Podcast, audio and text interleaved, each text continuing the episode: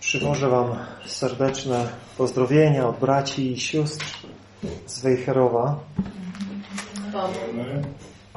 My obecnie jesteśmy też w nowym miejscu. Jeszcze nie wygląda tak ładnie jak Wasze.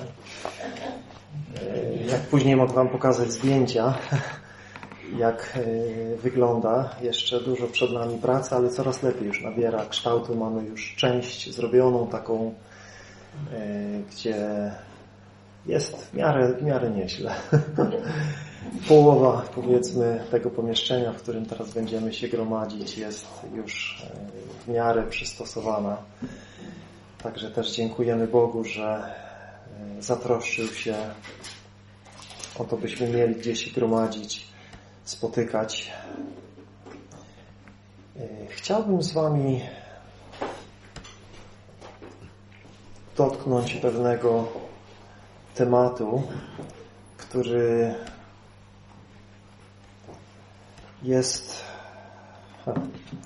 myślę dobrze znany w pewnym sensie. To znaczy tak, że te, te wiersze, które będziemy czytali są nam dobrze znane. Natomiast ważne jest, byśmy znając te wiersze przyjrzeli się sobie w świetle tego, co Bóg mówi. Tak zawsze powinno być, prawda? Gdy czytamy Boże Słowo, to nie po to, żeby jakąś wiedzę zdobyć, coś sobie tam utrwalić, ale po to, żeby siebie, siebie widzieć w tym Słowie. Jakub w swoim liście mówi, że Boże Słowo jest jak zwierciadło. Niektórzy ludzie mówi, przyglądają się w nim i za chwilę zapominają w ogóle o tym, jak wyglądają ale inni, mówi, wpatrują się uważnie w, ten, w to doskonałe prawo Boże i widzą siebie i w świetle tego światła Bożego korygują swoje życie, badają swoje serca, upewniają się, że są na tej dobrej, wąskiej drodze życia. Będziemy czytali z pierwszego listu Jana z drugiego rozdziału, trzy wiersze od 15 do 17.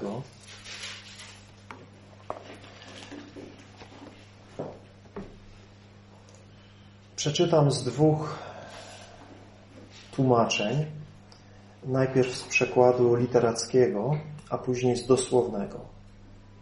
Jan pisze Nie kochajcie świata, ani tego, co go napędza. Kto darzy miłością świat, nie ma w nim miłości Ojca. Bo to wszystko, co steruje światem, rządze ciała, rządze oczu oraz pycha życia, to wszystko nie pochodzi od Ojca. To należy do świata. Świat natomiast przemija a wraz z nim Jego żądza. Ten zaś, kto pełni wolę Boga, trwa na wieki. I te same słowa z przekładu dosłownego. Nie kochajcie świata, ani tego, co w świecie. Jeśli ktoś kocha świat, nie ma w nim miłości Ojca.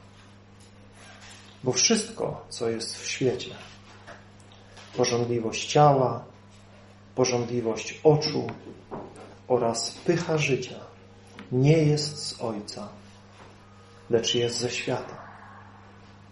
A świat przemija wraz ze swoją porządliwością. Kto zaś pełni wolę Boga, ten trwa na wieki. Myślę, że dobrze nam znane słowa. I zanim przejdziemy do szczegółowego rozważania tego tekstu, e, musimy dobrze sprecyzować, co Jan ma na myśli, gdy mówi świat. E, Jan w swoich Ewangeliach używa tego samego słowa greckiego kosmos, które jest tłumaczone jako świat, na trzy różne rzeczy. I ważne jest, żebyśmy nie pomieszali tych trzech rzeczy. Ważne jest, żebyśmy zobaczyli, że Jan, używając tego samego greckiego słowa, y, ma na myśli trzy różne rzeczy. I w jednych miejscach mówi o stworzonym świecie. O tym wszystkim, co Bóg uczynił. Na przykład na samym początku Ewangelii Jana, w pierwszym rozdziale, czytamy, że na początku było Słowo, a Słowo było Boga i Bogiem było Słowo. Ono było na początku Boga, wszystko przez nie się stało, a bez Niego nic się nie stało, co się stało. W Nim było życie, a życie było światłością ludzi. A ta światłość świeci w ciemnościach, ale ciemność jej nie ogarnęła. I dalej czytamy, że wiersz dziewiąty. Je, ten, mowa o Jezusie, był prawdziwą światłością, która oświeca każdego człowieka przychodzącego na świat. Był na świecie, a świat został przez Niego stworzony. Czyli ewidentnie w tym wierszu Jan używa słowa świat w znaczeniu wszystkiego, co zostało przez Boga stworzone. Jezus przyszedł na ten stworzony świat. On, będąc Synem Boga, istniał zawsze poza tym stworzonym światem. On istniał, kiedy jeszcze nie było całego tego stworzonego świata. On zawsze istniał.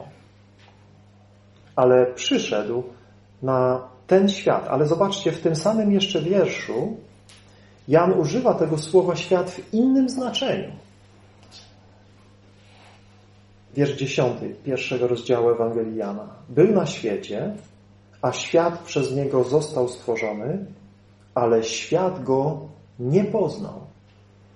I tutaj, zobaczcie, jeden wiersz i dwie koncepcje świata. Z jednej strony stworzony świat, a z drugiej świat, który go nie rozpoznaje. Świat, który go nie uznaje. Czyli tutaj już nie mówię o stworzonym świecie, o drzewach, e, górach, jeziorach, morzach, rzekach, ptakach, e, gwiazdach, planetach. Nie. Tutaj kiedy mówi, że świat go nie poznał, świat go nie uznał, świat go nie rozpoznał, to już mówi o pewnych ludziach tego świata. Nawet nie mówi o wszystkich ludziach tego świata, ale mówi o pewnych ludziach tego świata i ich nazywa światem. W Ewangelii Jana w trzecim rozdziale, chyba najlepiej nam znany wiersz z Biblii, Bóg tak umiłował świat. Więc e, tutaj Jan mówi, nie miłujcie świata. A w Ewangelii Jana w trzecim rozdziale mówi, Bóg umiłował świat. Czyli co, Bóg może go kochać, a my nie możemy? Czy to o to chodzi? Nie. Kiedy Jan mówi, Bóg umiłował świat, to mówi o miłości do ludzi. Tam pod tym słowem świat kryją się wszyscy ludzie. Bóg tak umiłował świat, że swojego Syna dał, aby każdy, kto w Niego wierzy, każdy z tego świata, który Bóg kocha, miał życie, wierząc w Jezusa. Czyli musimy rozróżniać te różne pojęcia świata, które kryją się pod tym samym słowem. Tak jak my w naszym języku mamy wiele słów wieloznacznych. Używając ich w różnych kontekstach, mamy na myśli różne rzeczy, używając tych samych słów. Nie będę tego ilustrował, żeby nie tracić czasu, ale dobrze o tym wiecie, że tak jest. I również w Biblii musimy, czytając Słowo Boże, zastanawiać się, patrząc na kontekst, o czym jest mowa. Nie brać tych wszystkich słów, które tak samo brzmią, czy tych samych słów i wszystko do jednego worka i tworzyć z tego jakąś dziwną koncepcję, bo niektórzy tak czynią. Mówią, że nie wolno nam kochać gór, nie wolno nam kochać ptaków, nie wolno nam kochać zwierząt, bo to wszystko świat. Że to świat, jak, jak, jak mamy tylko kochać Boga. Tak jakbyśmy nie mogli zobaczyć Boga w Jego stworzeniu, w majestacie, pięknie tego, co jest stworzone. Przecież my, podziwiając góry, podziwiając y, różnorodność y, kolorów, kwiatów, zwierząt, ta złożoność tego świata, ona objawia nam geniusz Boga. I gdy my te rzeczy badamy, podziwiamy, zachwycamy się nimi, to prowadzi nas do zachwytu tym, który to wszystko uczynił, który tak to wszystko pięknie uczynił i nad tym wszystkim czuwa, że to wszystko funkcjonuje, że te ogromne ciała niebieskie, które krążą po ziemi z ogromną, fenomenalną prędkością, nie zderzają się ze sobą, ale że to ten cały wirujący wszechświat trwa i istnieje, jak Biblia mówi nam, podtrzymywane mocą Jego słowa.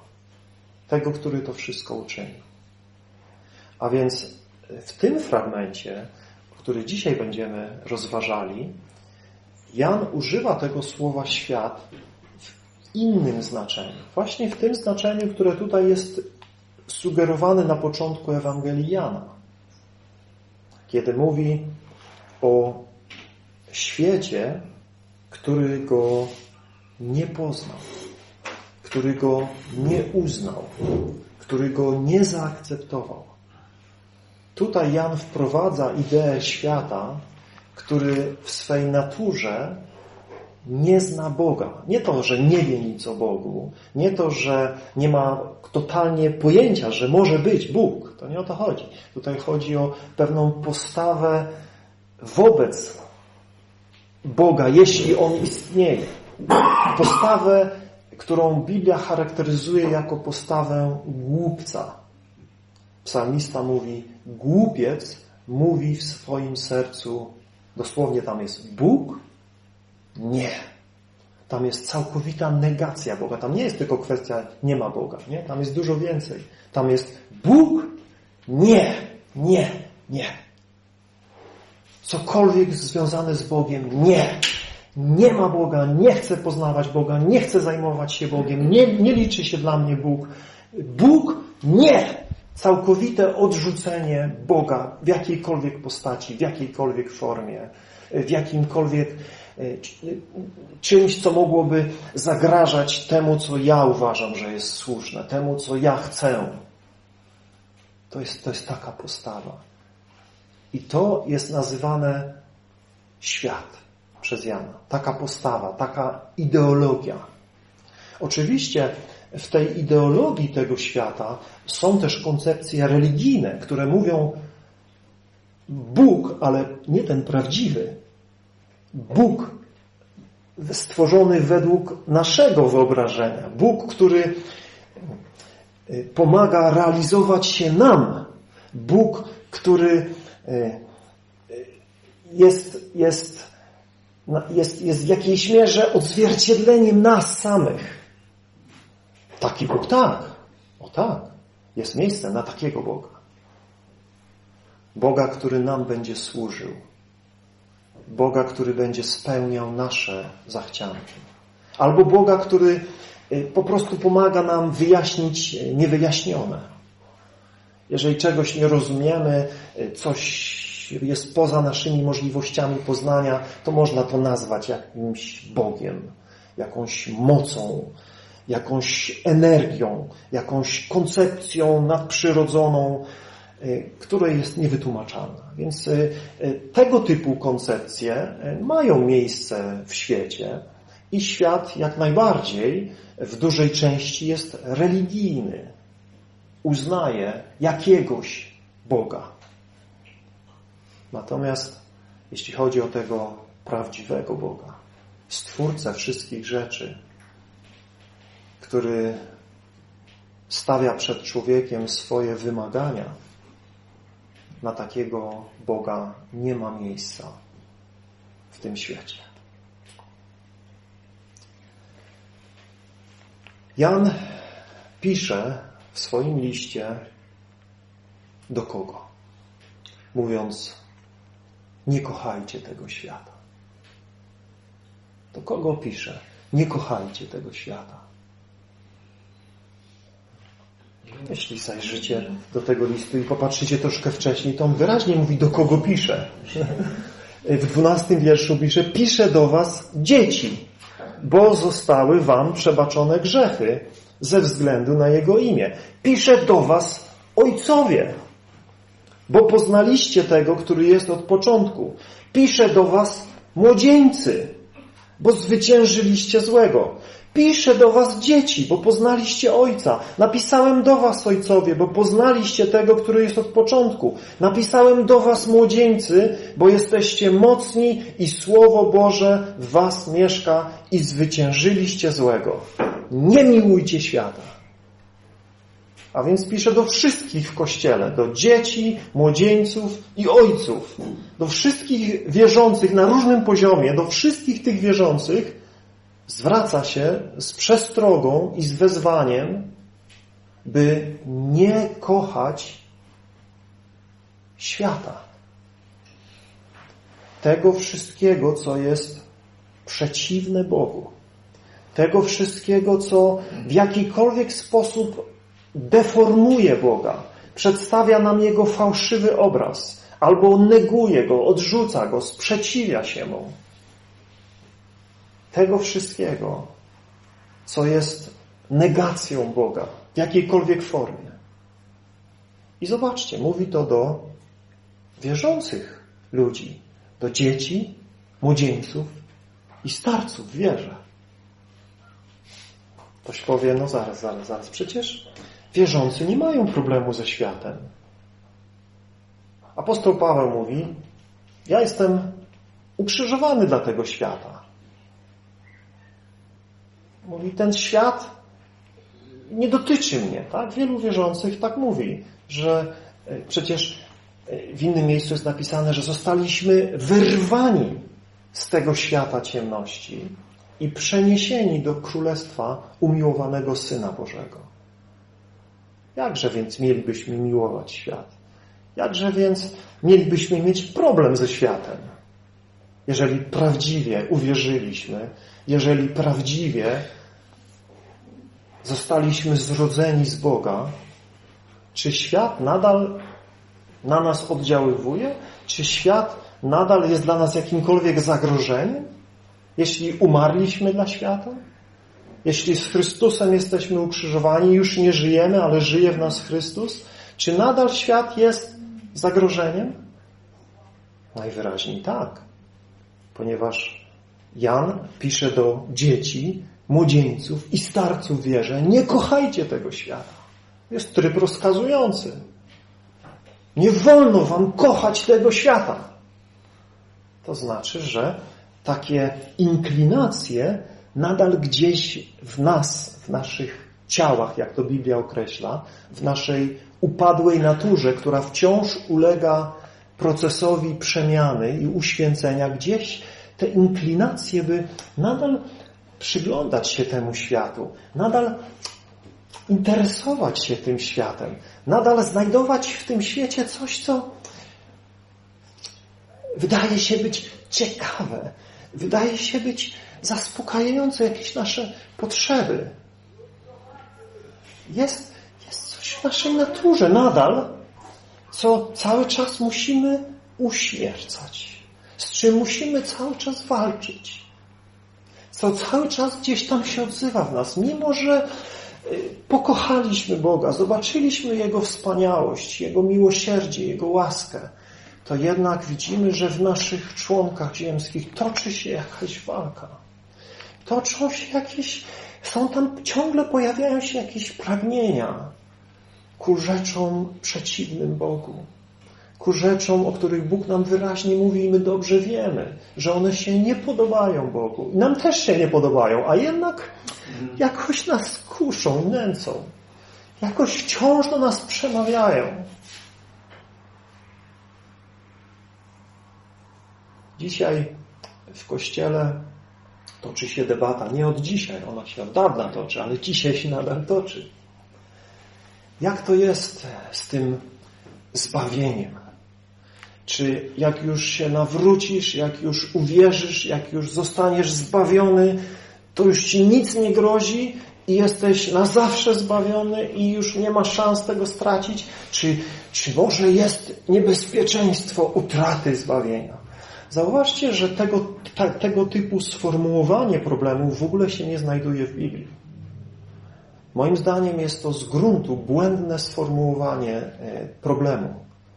Dlatego, że zbawienie nie jest czymś, co bierzesz, wkładasz do kieszeni i masz i albo ktoś ci to ukradnie, albo gdzieś to zgubisz, albo jakoś to stracisz, tylko zbawienie w Słowie Bożym jest przedstawiane z jednej strony jako dokonane dzieło na krzyżu Golgoty, w dziele zmartwychwstania i wstawiennictwa Chrystusa, a z drugiej strony z naszej ziemskiej, z naszej ludzkiej perspektywy zbawienie jest przedstawiane jako proces, który wciąż się dokonuje.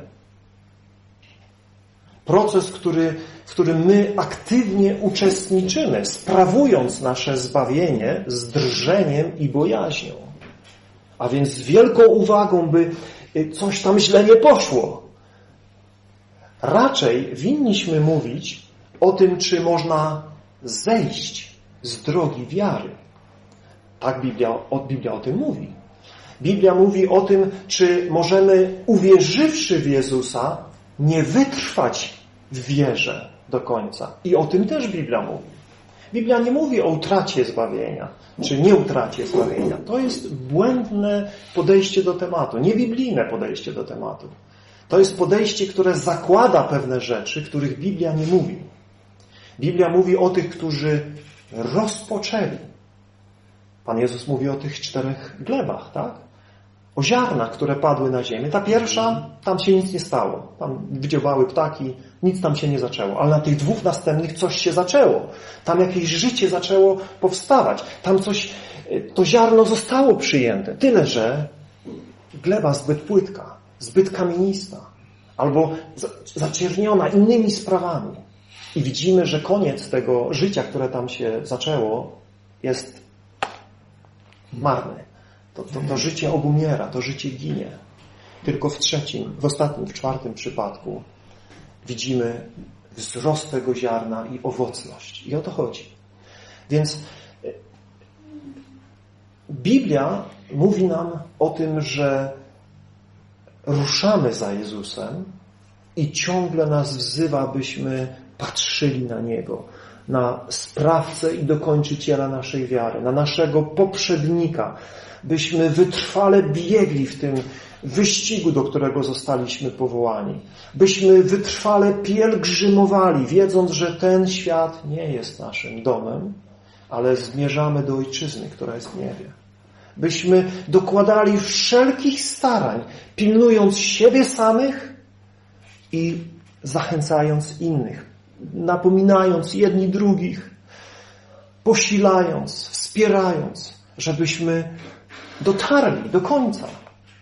A gdy przekroczymy próg wieczności w wierze, wtedy czytamy, będziemy jak filary w domu Boga, których nikt nie poruszy. Tam już nie ma żadnego zagrożenia, tam już nie ma kolejnych prób. Ale tutaj, póki jesteśmy na tej ziemi, jesteśmy wystawieni na liczne próby. Y, podam jeden przykład pewnej postaci z Nowego Testamentu. Wiernego współpracownika apostoła Pawła, Demasa. Y, w, pierwszy, w liście do Kolosan czwartym rozdziale apostoł Paweł przekazuje pozdrowienia dla zboru w Kolosach i mówi pozdrawia was Łukasz, lekarz umiłowany i Demas. Demas, który towarzyszył Pawłowi, który był jego współpracownikiem. Czy to był wierzący człowiek? Czy to był nawrócony człowiek? No jeśli z apostołem Pawłem współpracował, jak Łukasz, to myślę, że tak. Zakładam, że to był ten, który wyznał Jezusa Panem, który wszedł na drogę wiary, który podjął się pracy dla Ewangelii.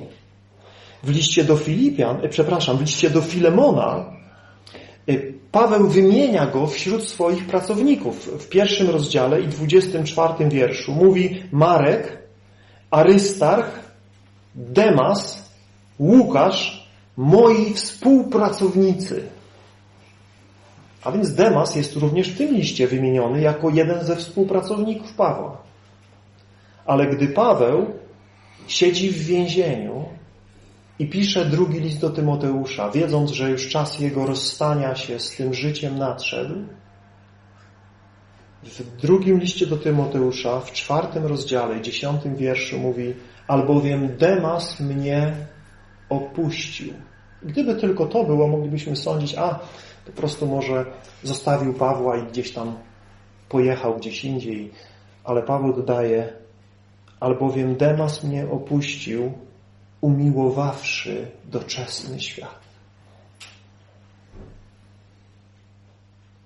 Umiłowawszy doczesny świat i odszedł do Tesaloniki. A więc zobaczcie, mamy tutaj człowieka, e, współpracownika apostoła Pawła, który towarzyszył mu w jego misyjnych podróżach, wspierał go w różnych działaniach, ale umiłował doczesny świat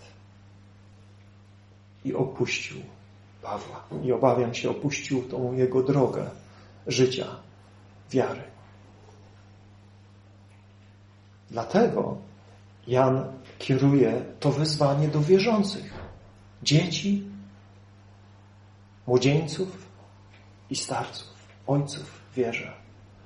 Do nich wszystkich, na każdym etapie drogi, na każdym etapie życia. Demas być może wiele lat współpracował przy boku Pawła i po latach cudów, doświadczeń Ducha Świętego i działania Bożego opuścił Pawła, umiłowawszy ten doczesny świat.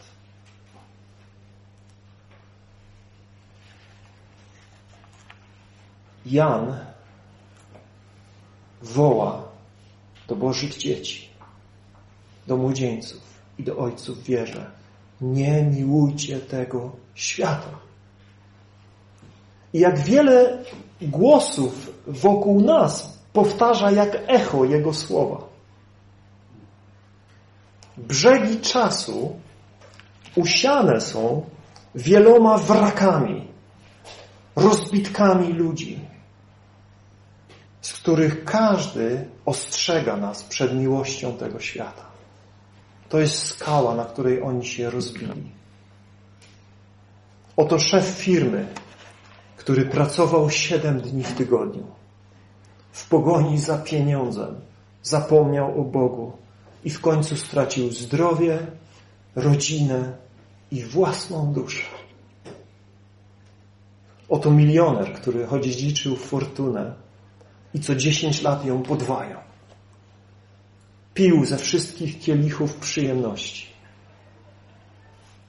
A teraz stoi przed wrotami śmierci ze skażonym ciałem i trędowatym charakterem?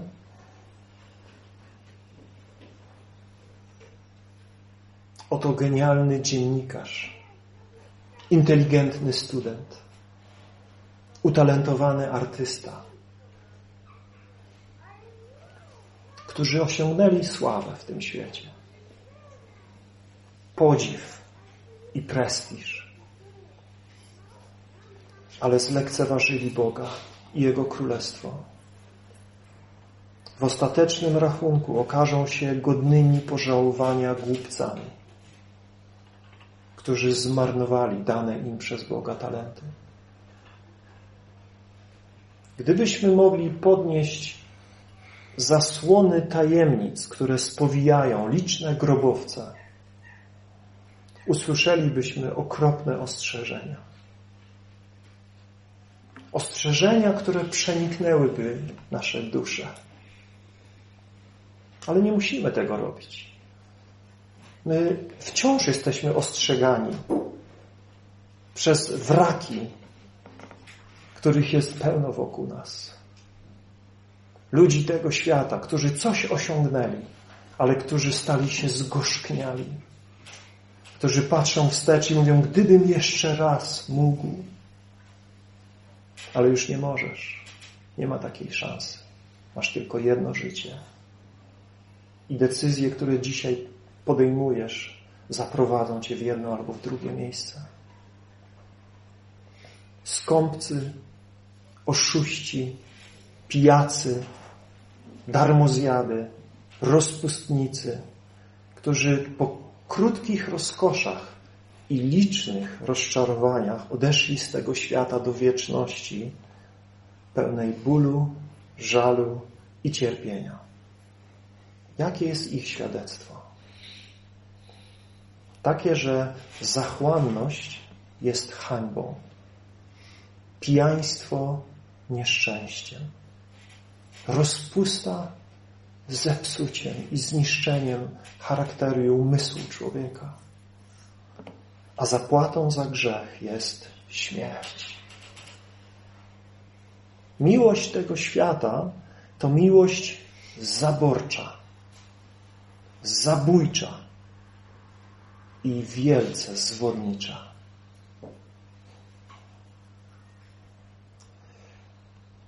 Nawet nadmierne przywiązanie do zwykłych rzeczy z tego doczesnego świata jest nie do pogodzenia z Bożą miłością.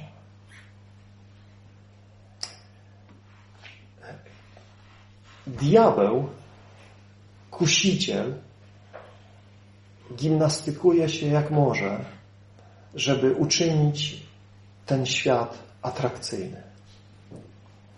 I jeśli uda mu się przekonać nas, że w tym świecie jest coś, co zastąpi tą żywą wodę, o której dzisiaj Paweł rano czytał. Że ten świat ma do picia wodę, która zaspokoi nasze dusze. Że ten świat ma chleb, którym naprawdę możemy się najeść i nie łaknąć. Jeśli uda mu się przekonać nas, pokazując nam przyjemność swoich y, pokus, kiedy ulegniemy tej iluzji i nasze umysły zostaną ogarnięte namiętnościami, gdy nagle pojawiają się w nas jakieś ambicje, by osiągnąć coś, czego wiemy Bóg nie aprobuje, to wtedy miłość Boga schodzi na drugi plan, jeśli kiedykolwiek była na pierwszym planie. Dbałość o czystość ducha, o wrażliwe sumienie, rozróżnianie między dobrem a złem, rozmyślaniem nad wiecznością. To wszystko opuszcza człowieka, w którym rozgościła się miłość tego świata. I tam nie ma już miejsca na Boży pokój ani Bożą chwałę. Zauważcie, jak Jan to przedstawia tutaj w tym liście. Jan mówi w tym, który kocha ten świat, nie ma miłości Ojca. Są rzeczy, których nie da się ze sobą pogodzić, które nie mogą ze sobą współistnieć. Pan Jezus mówi, nie możecie dwom Panom służyć. To jest niemożliwe. Może nam się tak wydaje czasami. Diabeł mówi, da się, da się. Ale Jezus mówi, nie da się. To jest niemożliwe, żeby służyć dwom Panom. Bogu i Mamonie pragnieniu bycia bogatym w tym świecie, posiadania wielu rzeczy w tym świecie. Jezus mówi, nie da się tego pogodzić, nie można. Mówi, jednemu będziesz służył, a drugim będziesz gardził. Tak to działa. Nie ma jakiejś drogi pośrodku, trochę tego świata, trochę Pana Boga, trochę mamony, trochę Jezusa. Po prostu tak się nie da. Musimy wybrać. I musimy ciągle wybierać. Każdego dnia stajemy przed licznymi decyzjami, w których mówimy Jezus jest Panem. Albo będę służył temu światu. Będę żył jak ten świat. Będę postępował jak ten świat, bo to przyniesie mi jakieś korzyści, bo to przyniesie mi jakieś, jakąś przyjemność.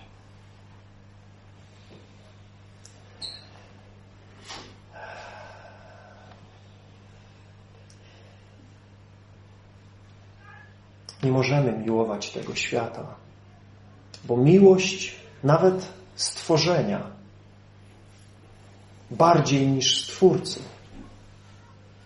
jest przekleństwem, które sprowadza potępienie duszy. I chciałbym, żebyście to usłyszeli w świetle tego, od czego zacząłem. To nie oznacza, że nie mamy miłować naszej żony, naszych dzieci, pięknych rzeczy, które Bóg uczynił w świetle i w, będąc przepełnionymi miłością do Boga. To nie, nie o tym jest mowa.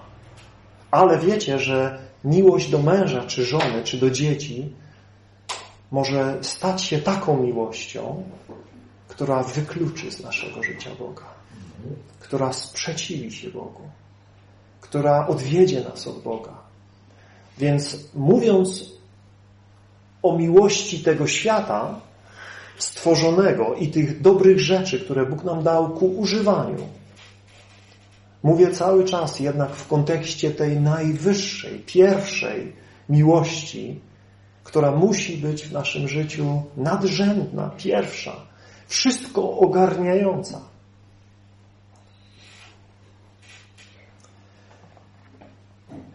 Zauważcie, że w tym fragmencie nie mamy tylko negacji.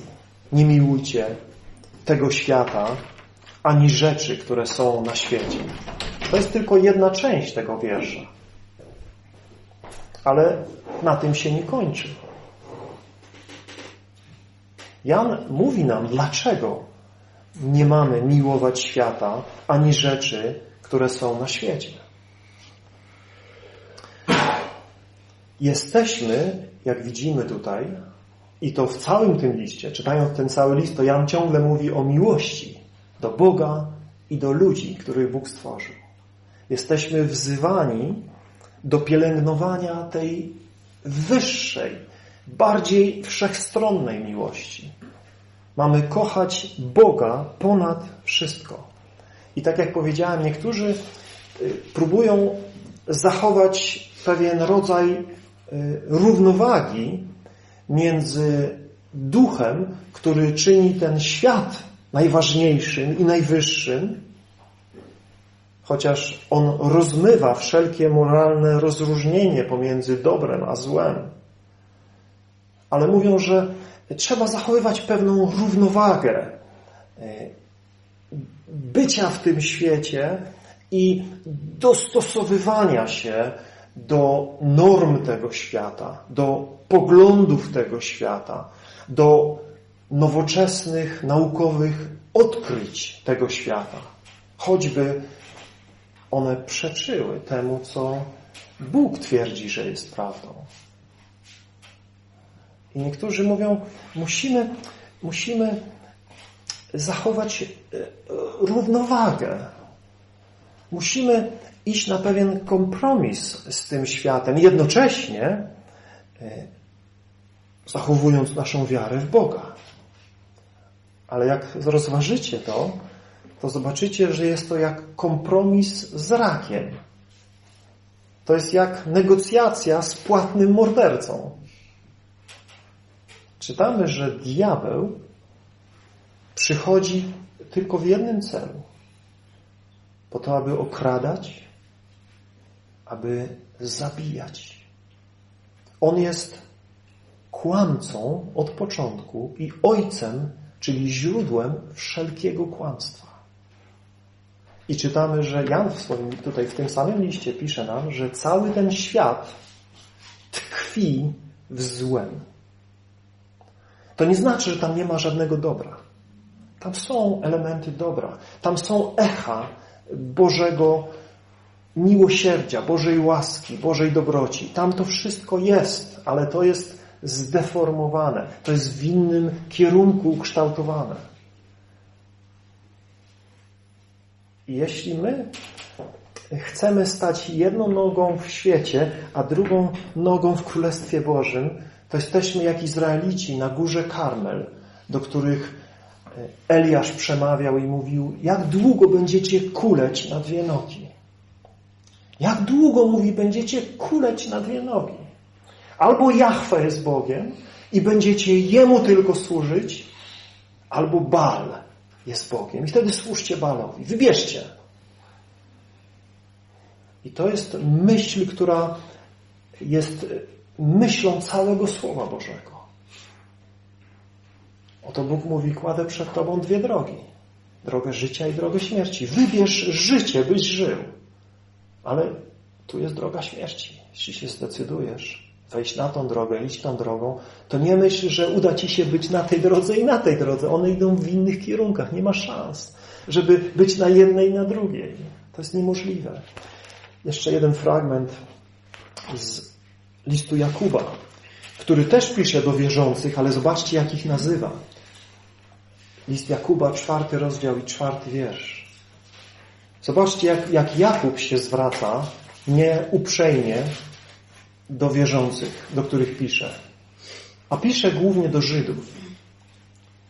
I do nich mówi takim językiem, który oni dobrze rozumieli, ponieważ jest to język wzięty z proroków Starego Testamentu. Prorocy Starego Testamentu przedstawiali Izrael jako Bożą oblubienicę. Jako tą, którą Bóg sobie zaślubił na swoją żonę. I gdy Izrael oddalał się od Niego, gdy Izrael negował Boga, zapominał o Bogu, zaczynał służyć innym Bogom, to prorocy mówili, jesteście cudzołożnikami. Dlatego, że Bóg was sobie zaślubił, a wy go zdradzacie z tymi innymi koncepcjami, z tymi innymi bóstwami, które negują waszego prawdziwego Boga. I zobaczcie, jak Jakub się zwraca do wierzących Nowego Testamentu, używając tych samych idei, które znajdujemy u proroków Starego Testamentu. Cudzołożnicy i cudzołożnice. Wyobrażacie sobie, żeby ktoś tutaj do was przyjechał i mówił wam, wy cudzołożnicy i cudzołożnice. No, ja bym się obraził. Ktoś by do mnie, ty cudzołożniku. Ale Jakub najwyraźniej widział w tych ludziach, do których pisze, takie serca. Serca ludzi, którzy powiedzieli Jezusowi tak, którzy wyznali Go swym Panem, którzy obiecali służyć Mu do końca swoich dni i co? Zaczęli się przyjaźnić z tym światem. Tak mówi ten wiersz dalej, zobaczcie. Do kogo on to mówi? Mówi cudzołożnicy i cudzołożnice. Czy nie wiecie? Oni dobrze wiedzieli, ale on ich pyta, czy nie wiecie? Dobrze wiecie, że tak jest. Czy nie wiecie, że przyjaźń ze światem jest nieprzyjaźnią z Bogiem? To samo, co ja mówię. Ja mówię o miłości, Jakub mówi o przyjaźni. Używa innego greckiego słowa, ale ta sama koncepcja.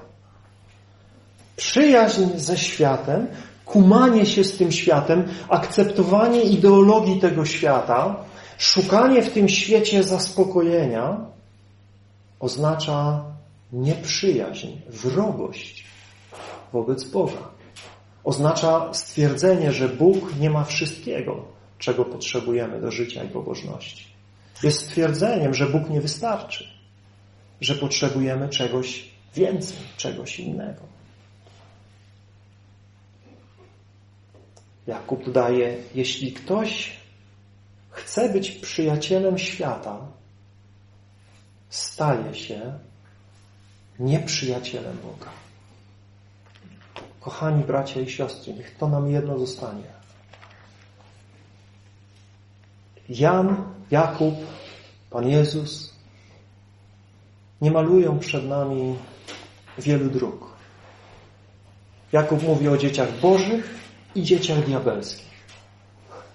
Pan Jezus mówi o prawdziwych uczniach i mówi o tych, którzy się nie nadają, by iść za Nim. Biblia mówi o dwóch drogach.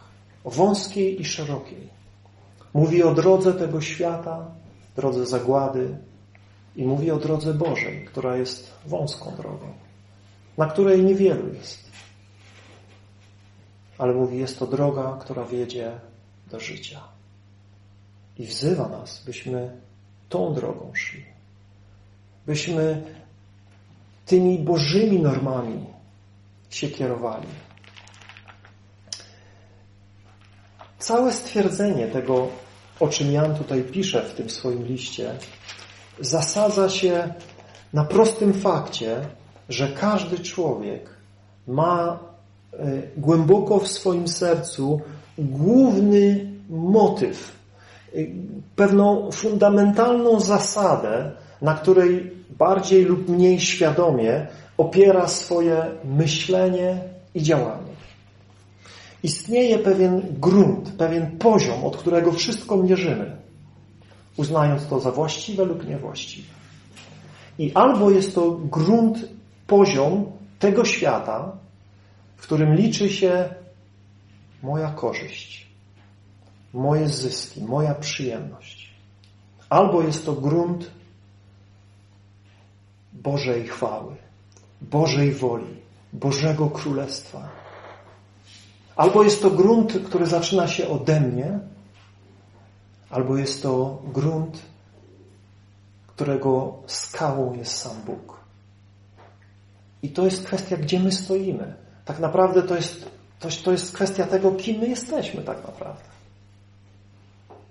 Czy jesteśmy ludźmi, którzy prawdziwie narodzili się z Boga i Bóg jest dla nas życiem, szczęściem. Każdego dnia w Nim pokładamy nadzieję. Choć jesteśmy w tym świecie. Choć nadal zmagamy się i walczymy ze słabościami naszego ciała, z presją tego świata, z pokuszeniami szatana. Ale wychodzimy z tego punktu Bożego. Co o tym Bóg myśli? Albo nawet jeśli czasami gubimy to z oczu, to wracamy do tego miejsca i mówimy, Boże, co ja narobiłem? Boże, w co ja się wpakowałem? Boże, wybacz, że się nie skonsultowałem z Tobą, że się nie modliłem, że wracamy do tego miejsca i szukamy odnowy, szukamy przemiany, szukamy ratunku. Albo, e, albo właśnie patrzymy z tej perspektywy doczesności, świata, korzyści. I, I Bóg też tam jest. Bóg też tam jest, bo On też jest źródłem naszej korzyści. Bo On też coś nam może dać. Bo On w końcu e, no, ma to co najlepsze. Więc my też to chcemy. Chcemy tu z tego świata i chcemy to wszystko, co najlepsze od Niego. A ta perspektywa jest zgubną perspektywą. Gdyż Janna mówi, jeśli mamy taką perspektywę, to nie ma w nas miłości Ojca. Nie ma w nas miłości Boga. Dalej jesteśmy w sidłach naszej ludzkiej nieprawości. I kończąc już, zobaczcie tylko, jak Jan precyzuje nam y, te, te, te, te, te, te ten świat. I, I to dziwne, jak on to precyzuje. Powiem wam, że to jest dziwne. Dlatego, że to, o czym Jan tutaj mówi, w jaki sposób on precyzuje świat, to bardziej przypomina mi, ja bym to bardziej nazwał, że to dotyczy ciała, a nie świata. Ale Jan mówi, że wszystko bowiem, co jest na tym świecie, to porządliwość ciała, porządliwość oczu i pycha życia. Te trzy elementy, mówi, nie pochodzą od Ojca, ale od świata. Ja bym sobie myślał, że porządliwość ciała, porządliwość oczu i pycha życia to raczej ciało. Widzicie, my czasami y, tak lubimy mieć wszystko tak na półeczkach poustawiane, tak w pudełeczkach wszystko popakowane i tutaj mamy świat, tu mamy diabła, a tutaj mamy ciało. Tak, Biblia mówi o trzech naszych wielkich wrogach. Diabeł, świat i nasze ciało. Ale Biblia nam pokazuje, że to nie jest tak porozdzielane. To wszystko jest, wszystko się ze sobą zazębia. To wszystko stanowi pewną jedność. Gdyby nie słabość naszego ciała, gdyby właśnie nie te porządliwości, które rodzą się i są pobudzane przez te rzeczy zewnętrzne, to, to, gdyby były tylko te zewnętrzne elementy, a nie byłoby czegoś w nas, to nie było problemu. Tak jak Jezus mówi. Diabeł mówi, we mnie nic nie ma. Mówi, przychodzi ten przeciwnik, ale mówi, we mnie on nie ma nic. Więc on mógł sobie go kusić, mógł mu pokazywać, obiecywać, straszyć go. A Jezus napisano, napisano, precz szatanie. Koniec. Bo w nim nie było nic, co on mógłby się zaczepić o coś. A w nas są te miejsca, gdzie on się może zaczepić. Jezus przyszedł w ciele podobnym do naszego, a jednak bez grzechu. My natomiast rodzimy się w skażonym ciele i żyjemy na tej ziemi w skażonym ciele. Musimy być cały czas tego świadomi, że cały czas potrzebujemy zbawienia, cały czas potrzebujemy łaski Bożej, ratunku Bożego, pomocy Bożej. Bez Niego nic nie możemy zrobić, bez Niego żadnego kolejnego kroku nie postawimy i nie ma szans, żebyśmy dotarli do niebiańskich bram, jeśli nie będziemy trwali w Nim, nie będziemy trwali w Jego łasce i nie będziemy czerpali dzień po dniu z Niego.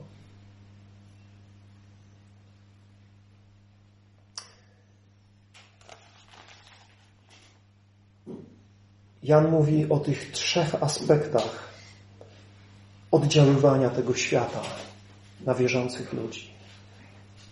I czas mój się skończył, więc już nie będę ich tutaj dalej rozpatrywał z Wami, ale tylko y, zachęcam Was, żebyście nad tym głęboko pomyśleli. Porządliwość ciała. Wszelkie nasze pragnienia zaspokojenia ciała czy to przez jakieś seksualne doznania, czy przez jedzenie, czy przez spanie i przyjemne, wygodne leżenie gdzieś i, i odpoczywanie, jakiekolwiek zaspokajanie różnych pragnień, rządz naszego ciała, jakichś cielesnych doznań, jakichś cielesnych e, przyjemności. Porządliwość oczu, o, jest tyle pięknych rzeczy, które nas nęcą i kuszą i obiecują. I ten świat jest ekspertem w pakowaniu swoich zabójczych owoców. Porządliwość oczu. Uważaj, na co patrzysz. Uważaj, czemu się przyglądasz, nad czym się zatrzymuje Twój wzrok, czy to ten fizyczny, czy mentalny. I te dwie rzeczy mówią o tych rzeczach, które są jak, jak, jak rura spustowa, w, w, w, gdzie, gdzie, gdzie czegoś zasysamy, gdzie czegoś chcemy, że czegoś pragniemy. Ale to trzecie mówi o tym, co się dzieje, gdy to mamy. Gdy coś nam się uda osiągnąć, zaczynamy się tym pysznić. Zaczynamy się tym chlubić, że coś osiągnęliśmy, że coś zdobyliśmy, że jesteśmy lepsi niż ci, którzy, którym się nie udało. Pycha życia. Samozadowolenie z siebie. Poczucie, że ja coś znaczę, ja coś osiągnąłem, ja coś mam. Trzy elementy Pomyślmy nad tymi rzeczami, bracia, siostry. To są tu, tu, w ten sposób świat mówi nam, że ma coś do zaoferowania. W ten sposób w naszych sercach może rodzić się ta zgubna miłość do tego świata. Jan ostrzega nas, byśmy jej nie ulegli, byśmy nie pozwolili na wpuszczenie tej miłości w naszych serc. I to jest tylko, na to jest tylko jedno lekarstwo. Miłować Boga. To jest jedyne lekarstwo. Jeśli miłujesz Boga, to tak samo y, nie ma w Tobie miłości świata. Ta, ta zasada jest dwustronna. Jeśli Bóg jest obiektem Twoich pragnień, myśli, kiedy z Nim się konsultujesz, kiedy starasz się we wszystkim wychodzić z tej płaszczyzny, co o tym myśli mój Bóg? Jak w tej sytuacji zachowałby się mój Pan, Jezus? Czy to będzie miłe Bogu?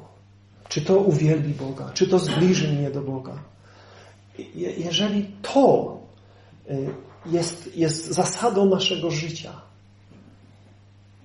nie ma szans, byśmy pokochali ten świat, bo ten świat właśnie inaczej, ten świat zupełnie inaczej myśli.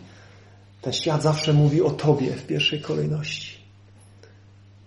Ewentualnie w niektórych częściach świata o narodzie, dla dobra narodu, albo w pewnych kręgach w imię partii dla naszej partii, to będzie dobre dla partii.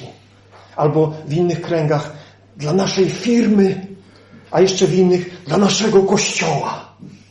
Tak, nasz kościół. Imię, dobre imię naszego kościoła, wizerunek naszego kościoła. Różne są rzeczy, ale, ale nie Bóg. Nie Boża prawda.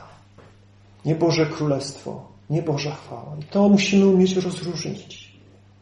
Te wszystkie inne elementy, chociaż mogą zawierać jakieś aspekty dobra, ostatecznie mają te aspekty zdeformowane, mają je użyte do własnych celów. Tak jak i dzisiaj wielu ludzi, nawet samego Boga, próbuje sprowadzić do poziomu zaspokajania ludzkich porządliwości. I to jest świat. Tego w świecie jest pełno. Tak działają wszystkie religie. Tego się wystrzegajmy. Błagajmy Boga, by napełniał nasze serca poznaniem Jego i wzbudzał w nas każdego dnia świeżą, szczerą miłość do Niego. Jezus do jednego ze swoich kościołów, który tak wiele robił dla Niego, mówi, mam Ci jedną rzecz, mam Ci za złe jedną rzecz, do kościoła w Efezie. Porzuciłeś swoją pierwszą miłość. Przestałem być na pierwszym miejscu w Twoim życiu. Przestałem być pierwszy w Twoim życiu. Robicie dużo rzeczy, tak? No więc zobaczcie, Kościół tak zaangażowany, tak gorliwy. Jak poczytacie pierwsze wiersze o tym kościele w Efezie z listu objawienia, to tam jest wzorcowy Kościół. Super. Ale Jezus mówi, mam Ci za złe, że porzuciłeś pierwszą miłość. Jezus musi być pierwszą miłością naszego życia, najwyższą miłością.